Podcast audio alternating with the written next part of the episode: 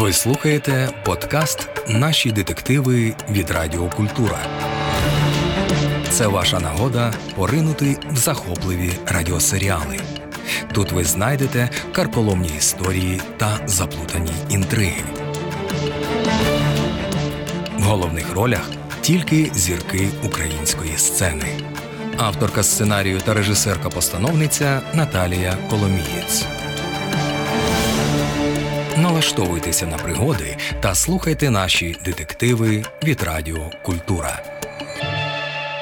Моріс Леблан. Ти чуєш, як падають краплі?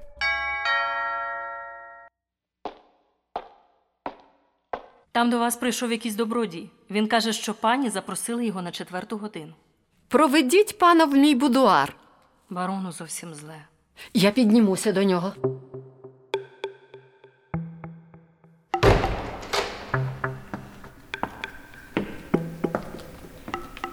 Там, здається, був дзвінок. А тож, то прийшов детектив, якого мені рекомендували. Він займеться нашою справою. Кажуть, це людина виняткових здібностей. От і гаразд.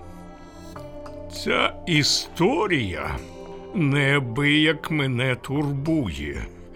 І що більше я про це думаю, то менш вона мені здається зрозумілою. Піду до нього.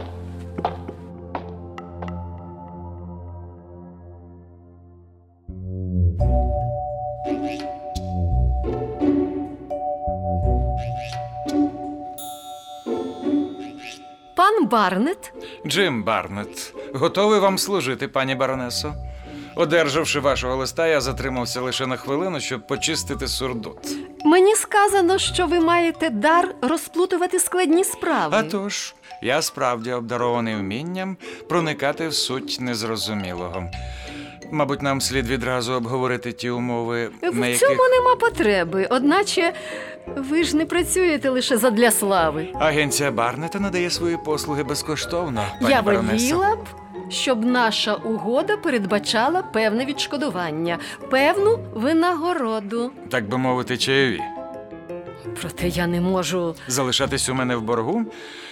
Вродлива жінка ніколи не буває ні перед ким у боргу. А втім, не турбуйтесь, пані баронесо. Хоч би якими були скромні послуги, що їх я матиму втіху надати вам, я влаштую так, аби ми нічого не були одне одному винні. Це сталося позаминулої ночі. Після кількох партій у бридж, зіграних з моїми друзями, я досить рано уклалася в ліжко і, як звичайно, швидко заснула. Десь о четвертій ранку, о четвертій десять, якщо бути точною. Мене розбудило якесь шарудіння, стукіт, а потім рипнули, мов би, зачиняючись двері. Всі ці звуки долинали з мого будуару. Тобто з кімнати, в якій ми зараз перебуваємо. А тож, причому ця кімната однією своєю стіною суміжна з моєю спальнею, а протилежною з коридором, який веде до службових сходів. Я не полохлива. Почекавши хвилину, я встала з постелі. Отже, ви підвелися. Я встала з постелі, увійшла сюди і увімкнула світло. В кімнаті нікого не було. Але ось ця маленька вітрина впала на підлогу з усім, що в ній було, і деякі дрібнички та статуетки розбилися. Я увійшла до спальні чоловіка, який читав, напівсидячи в ліжку. Він нічого не чув. Він дуже стривожився і подзвонив старшому лакею, який ретельно обшукав увесь дім. Уранці ми викликали поліцію. І наслідки? Вони не знайшли жодного знаку, який би вказував на те, що в домі побував небажаний гість. Як він увійшов? Як вийшов? Таємниця. Але під стільчиком для ніг, між уламками розбитих антикварних дрібничок, було знайдено половину свічки і шило з брудним дерев'яним руків'ям. Ми довідалися, що надвечір попереднього дня слюсар-сантехнік ремонтував крани над умивальником мого чоловіка в його туалетній кімнаті. Коли допитали слюсарового роботодавця, він упізнав інструмент і І в його ж таки майстерні було знайдено другу половину свічки. Тобто з цього боку ви маєте цілком вичерпні свідчення. Так, але з другого боку, ми маємо відомості не менш достовірні, які вкрай заплутують загальну картину того, що сталося. Розслідування показало, що о шостій вечора згадуваний слюсар сів на швидкісний поїзд і виїхав до Брюсселя, куди прибув опівночі, тобто за три години до того шарудіння, яке мене розбудило. Ото чортівня. І коли ж він повернувся? Він не повернувся. Востаннє його бачили в Антверпені, де він смітив грішми без розбору. І це все? Абсолютно все. Хто провадив розслідування? Інспектор Бешу. Бешу? Та це ж один з моїх найкращих друзів, пані баронесо. Нам часто доводилось працювати разом. Та він же й порадив мені звернутися в агенцію Барнета. Лебонь, тому що сам він наштовхнувся на глуху стіну. Хіба не так? Достеменно так. Мій чудовий друзяка Бешу. О, як би я хотів йому прислужитись. І вам теж, пані баронесо, повірте, вам особливо. І Бешу, і ви, пані, переконані, що йдеться про спробу пограбування. Чи не так? А вже ж. І про спробу невдалу. Бо ж нічого вкрадено не було. Припустімо. У всякому разі, ця спроба мала певну конкретну мету. Яку? Ви мусите це знати. Не знаю. А ви мені дозволите, пані баронесо, подивитись, що там під цією панелью? Нічого там немає. Що ви хочете цим сказати? Я хочу цим сказати, що найповерховіший огляд дає підстави зробити висновок, що краї цього прямокутника тканини трохи потерті, пані баронесо, що в окремих місцях вони прилягають до дерева не зовсім щільно. А тому, пані баронесо, я маю всі підстави припустити, що під цією панеллю в стіну вроблено потаємний сейф. Це правда. Відкрийте його.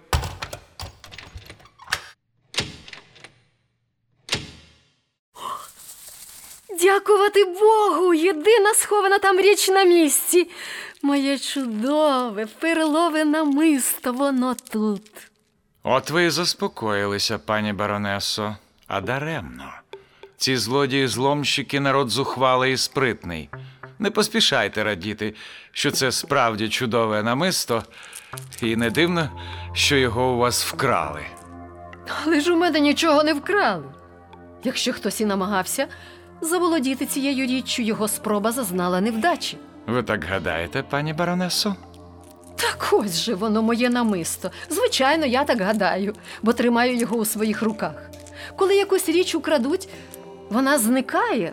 Ось же, воно ось. Ви тримаєте в руках намисто. Але чи певні ви, що це ваше намисто? Чи певні ви, що воно має якусь вартість? Які можуть бути сумніви? Ще й двох тижнів не минуло, як мій ювелір оцінив його в півмільйона франків. Два тижні тому, тобто за п'ять днів до тієї ночі.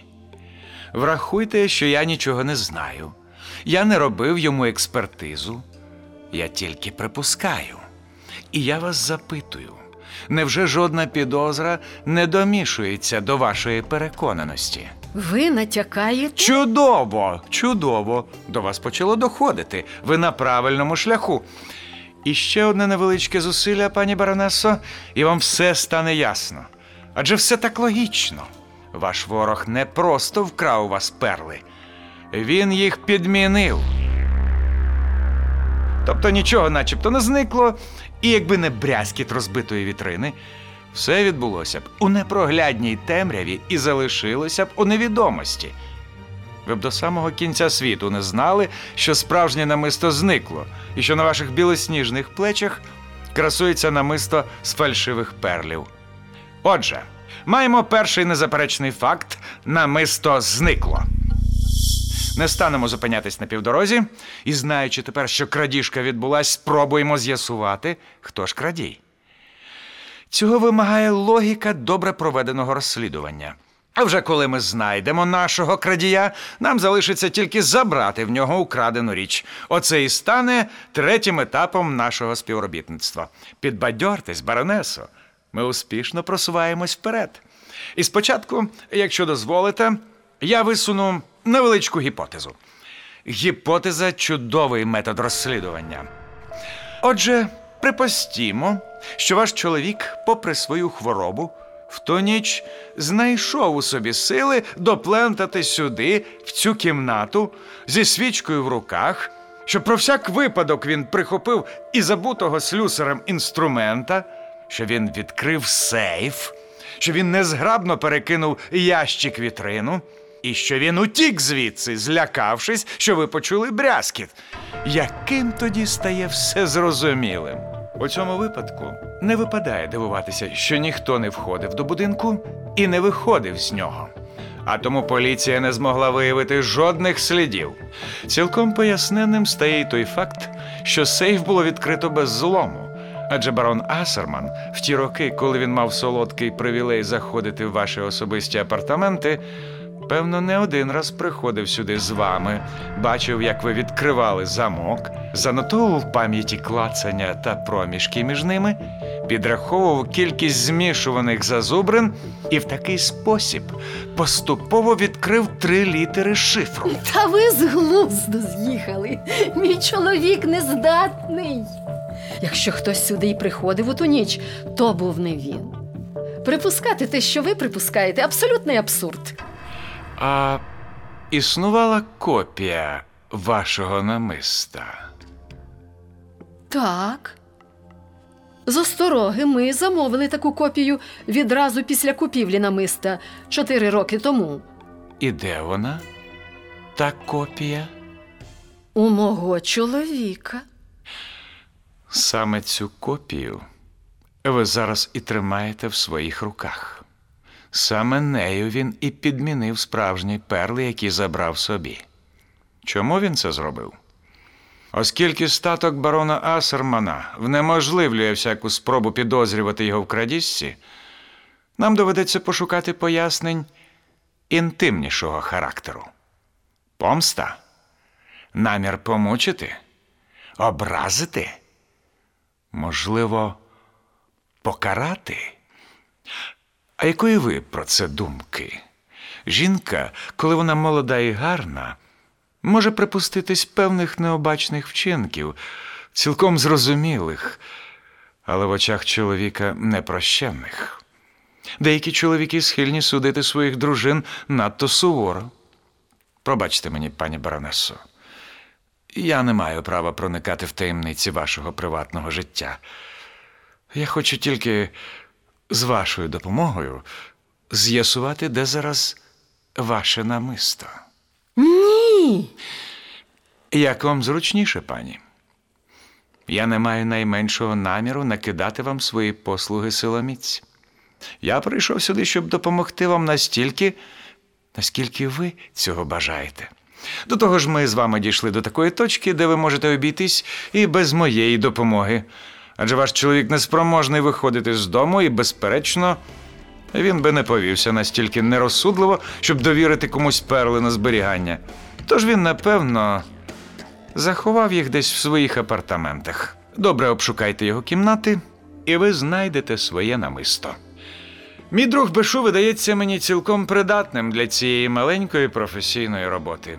І ще одне слово. Якщо я вам знадоблюсь, телефонуйте мені в агенцію від 9 до 10 вечора. Моє вам шанування, пані.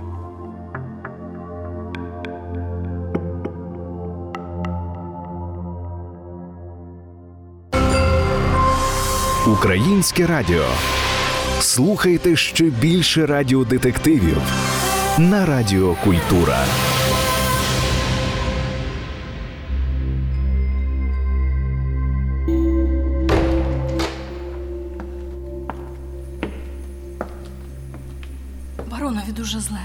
Кличе до себе.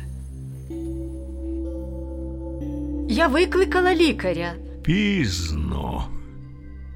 Занадто пізно.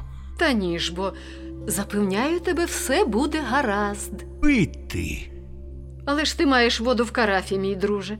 Ні. Ні. Я хочу з-під крана. Що це за примха? Принеси мені тієї.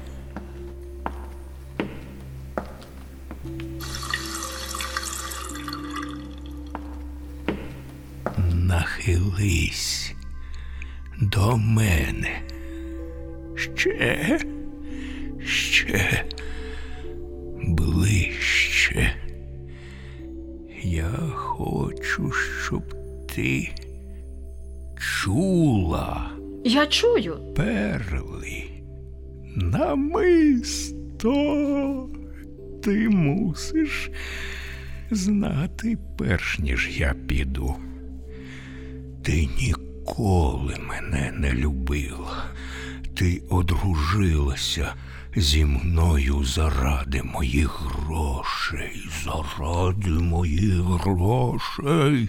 І ти це довела своєю поведінкою. Ти не була мені доброю дружиною. Тому я і вирішив тебе покарати. Саме зараз я тебе караю.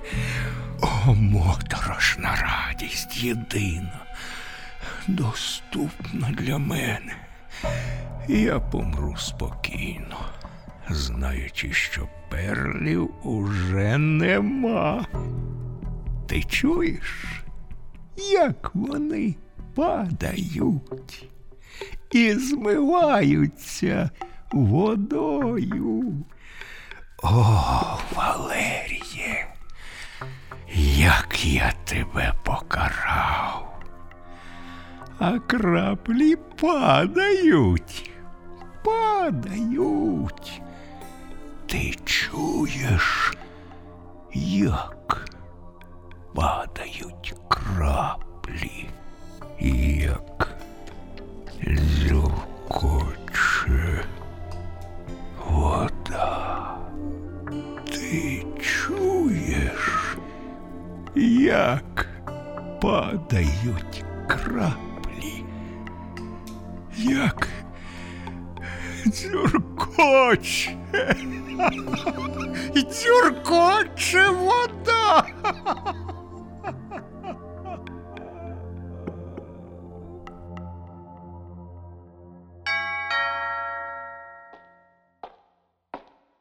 Пані баронесо, до вас нотар. Але я його не викликала. Він сказав, що як тільки довідався про смерть барона Асермана, одразу ж приїхав до вас. Проси його сюди.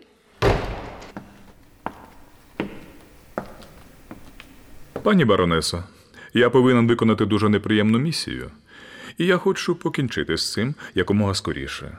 Передусім, запевнивши вас, що я не схвалював і не схвалюю тієї несправедливості, яка була вчинена вам на шкоду. Але мої заперечення наштовхнулися на незламну волю. Ви знаєте, яким упертим був небіжчик барон Асерман, і, попри мої зусилля, Благаю вас, пане, поясніть, що ви маєте на увазі. Зараз поясню, пані баронесо. Річ у тім, що в мене на руках перший заповіт пана Асермана, складений 20 років тому, де ви проголошуєтеся його законною і єдиною спадкоємицею. Але я повинен повідомити вас, що місяць тому барон сповістив мене, що він склав новий заповіт, за яким увесь свій статок відписав кузинам. Цей новий заповіт у вас? Прочитавши мені його, барон замкнув його ось у цій шухляді. Він висловив бажання, щоб його було зачитано через тиждень по його смерті. Лише після цієї дати можна буде зламати печать.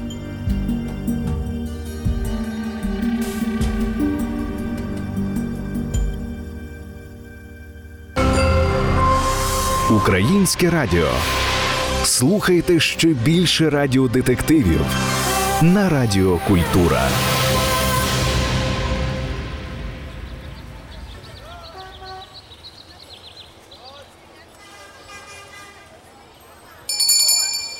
Заходьте, хто там? Баронеса Асерман. А, прошу вашого пробачення, пані. Сідайте. Я буду через хвилину. Якся маєте, баронесо? Для мене така радість, таке щастя, що ви прийшли. Але що сталося? Що ви в жалобі? Нічого серйозного, сподіваюсь. О Боже, який же я йолоп. Тепер пригадую. Пригадую, це барон Асерман, чи не так? Яке горе. Такий чарівний чоловік. Як палко він вас любив. До речі, що там у вас було?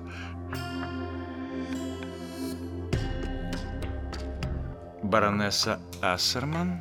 Так, так, пригадую. Фальшиві перли, чоловік крадій.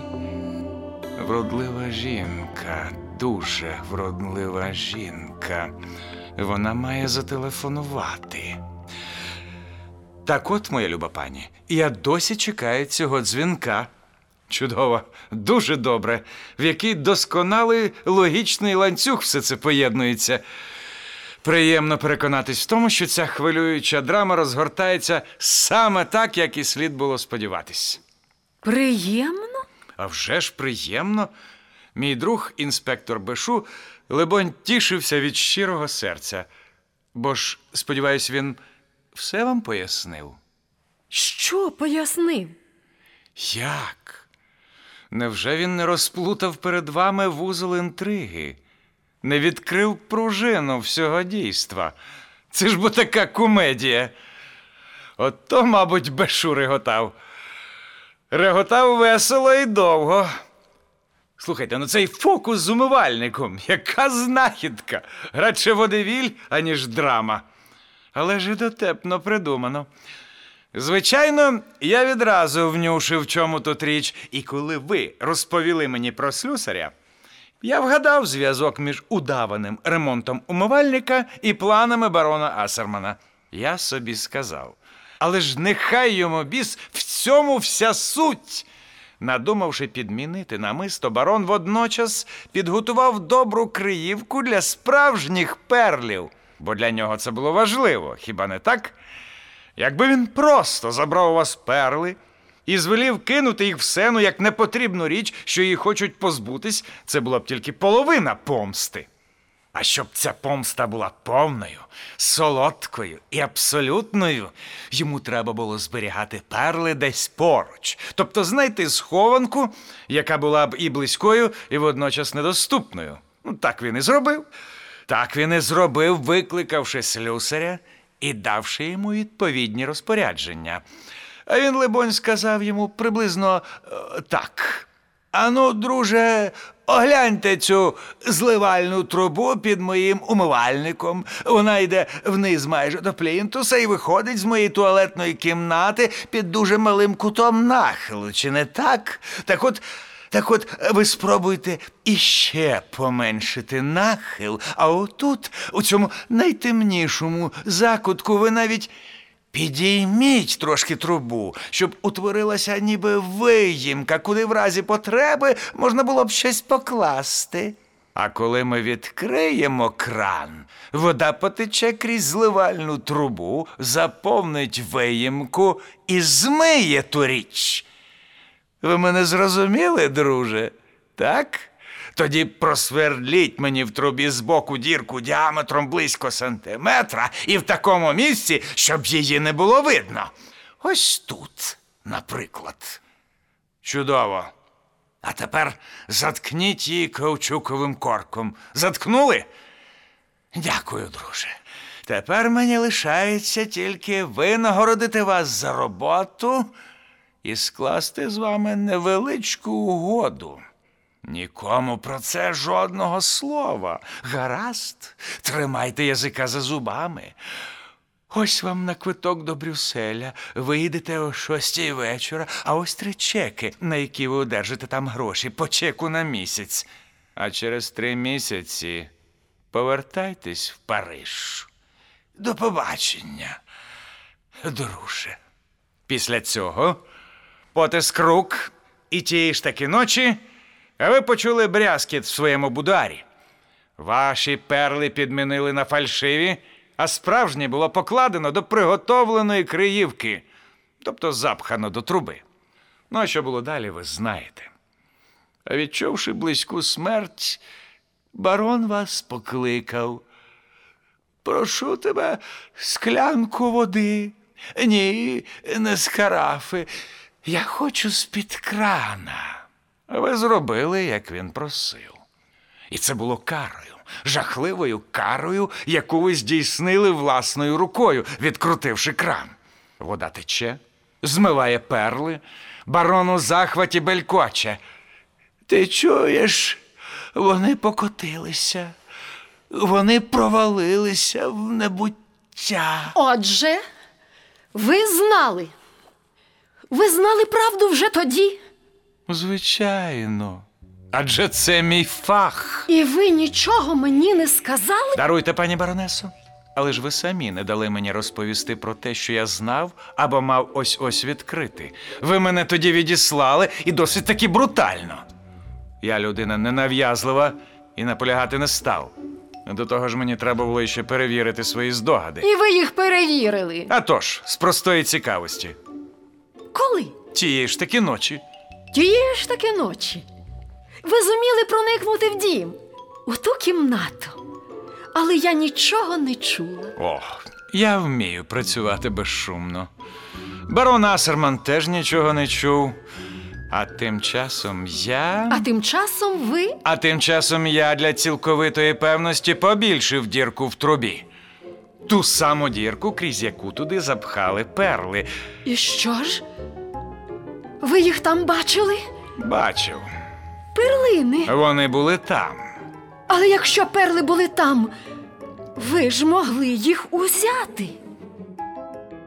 Але ж погодьтесь, що якби не я, Джим Барнет, то їх спіткала б доля, яку для них визначив барон Асерман, готуючись до близької смерті.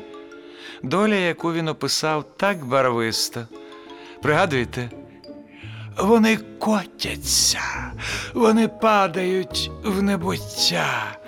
Ти чуєш, як падають краплі, як дзюркоче вода. І він би таки здійснив свою помсту. На превеликий жаль. Таке чудове намисто. Справді раритетна річ. Це грабунок. Ви авантюрист. Я відразу вас розкусила. Авантюрист. Пройди світ. Я пройди світ. Слухайте, як дотепно, як влучно сказано. Я це так не залишу. Віддайте мої перли і негайно. А то я покличу поліцію. О, як це вульгарно звучить. Як нетактовно, знаєте, для такої гарної жінки, як ви, отак кричати на людину, яка зробила все, щоб захистити ваші інтереси. Моє намисто. Звичайно ж, воно ваше, а чиє ж іще? Невже ви гадаєте, що Джим Барнет грабує людей, які зробили йому честь, звернувшись до нього з проханням про допомогу? Що сталося б з агенцією Барнета, яка цілком ґрунтує свою добру славу на бездоганній порядності та некорисливому служінні? Я ніколи не взяв зі своїх клієнтів жодного су. А якщо я зберіг ваші перли, то виходить, я злодій. Пройди світ, як ви сказали. Ось ваше намисто, дорога баронесо. Як ви поспішаєте? Ви навіть не порахували їх. 345 перлин. Всі вони тут.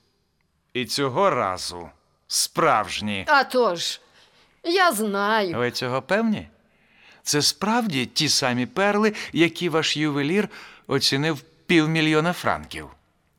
Так, ті самі. Ви готові в цьому заприсягнутись? Звичайно. В такому разі я їх у вас куплю. Ви їх у мене купите? Що ви хочете цим сказати? Тільки те, що вам так чи так доведеться продати їх. Адже ви залишилися без засобів до існування. То чом би не продати їх мені, Тим більше, якщо я дам за них таку ціну, якої ніхто більше не дасть. Я пропоную вам за них у 20 більше, ніж вони реально коштують 10 мільйонів франків. Ага. А ви здивовані? 10 мільйонів це вам не аби що. Десять мільйонів? Саме в таку цифру оцінюють спадщину барона Асермана. Українське радіо. Слухайте ще більше радіодетективів на Радіо Культура. Спадщину мого чоловіка. Я нічого не розумію. Поясніть. Моє пояснення буде коротким. У вас є вибір: або намисто, або спадщина. Перлове намисто або спадщина. Саме так присягаюсь Богом. Кому дістанеться спадщина, залежить від двох заповітів: перший на вашу користь, а другий на користь двох старих кузин, багатих як крес, і певно лютих, як дві старі відьми. Хіба не так ви мені пояснили? Так от, якщо другого заповіту не знайдуть, законним буде перший. Завтра зламають печаті й відкриють шухляду. Заповіт е, у ній. Може, він там, а може, його там і нема. Я навіть осмілюсь припустити, що, на мою скромну думку, його там нема. Хіба це можливо? Дуже можливо. І навіть дуже ймовірно. Я, здається, пригадую зараз, що коли після нашої розмови я прийшов ввечері оглянути трубу під умивальником, я скористався з нагоди і відвідав також апартаменти вашого чоловіка, адже він спав таким міцним сном. І ви взяли заповіт? Читайте.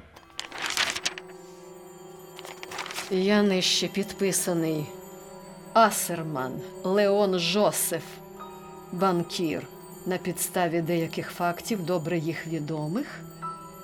Заявляю, що моя дружина Валерія Асерман позбавляється будь-яких прав на мою спадщину, і що ви вкрали цього документа?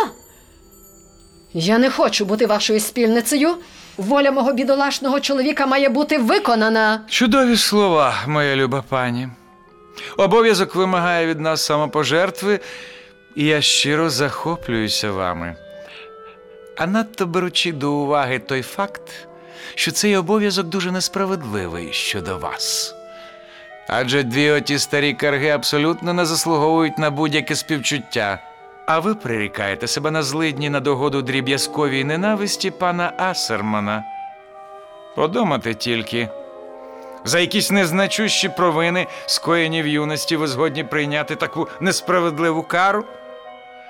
Прекрасна Валерія буде позбавлена розкоші, до якої вона звикла, і муситиме животіти в злиднях. А проте я все ж таки благаю вас трохи поміркувати, вельми шановна пані. Добре зважте свої дії та їхні наслідки. Будьмо цілком відверті, якщо перли покинуть цю кімнату, нотар одержить завтра другий заповіт. І ви будете позбавлені спадщини.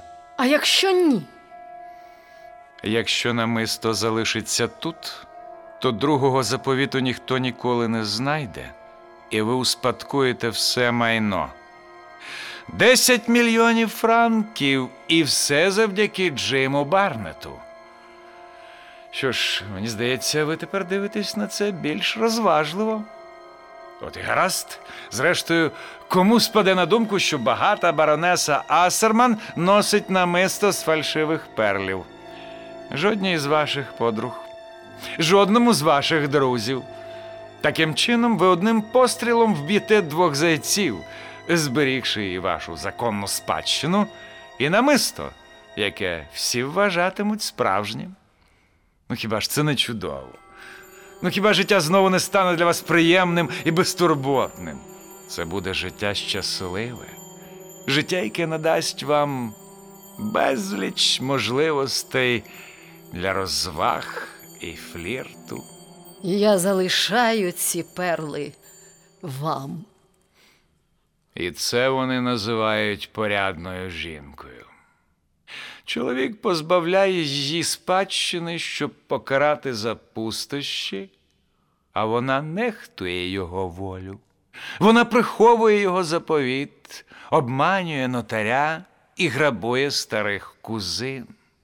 Яке паскудство!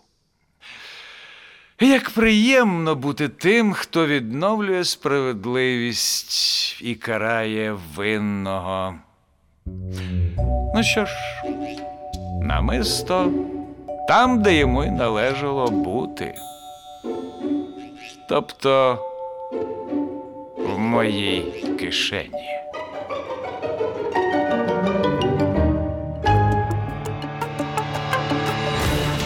Прозвучала радіопостановка за мотивами твору Моріса Леблана Ти чуєш, як падають краплі. Український переклад Віктора Шовкуна.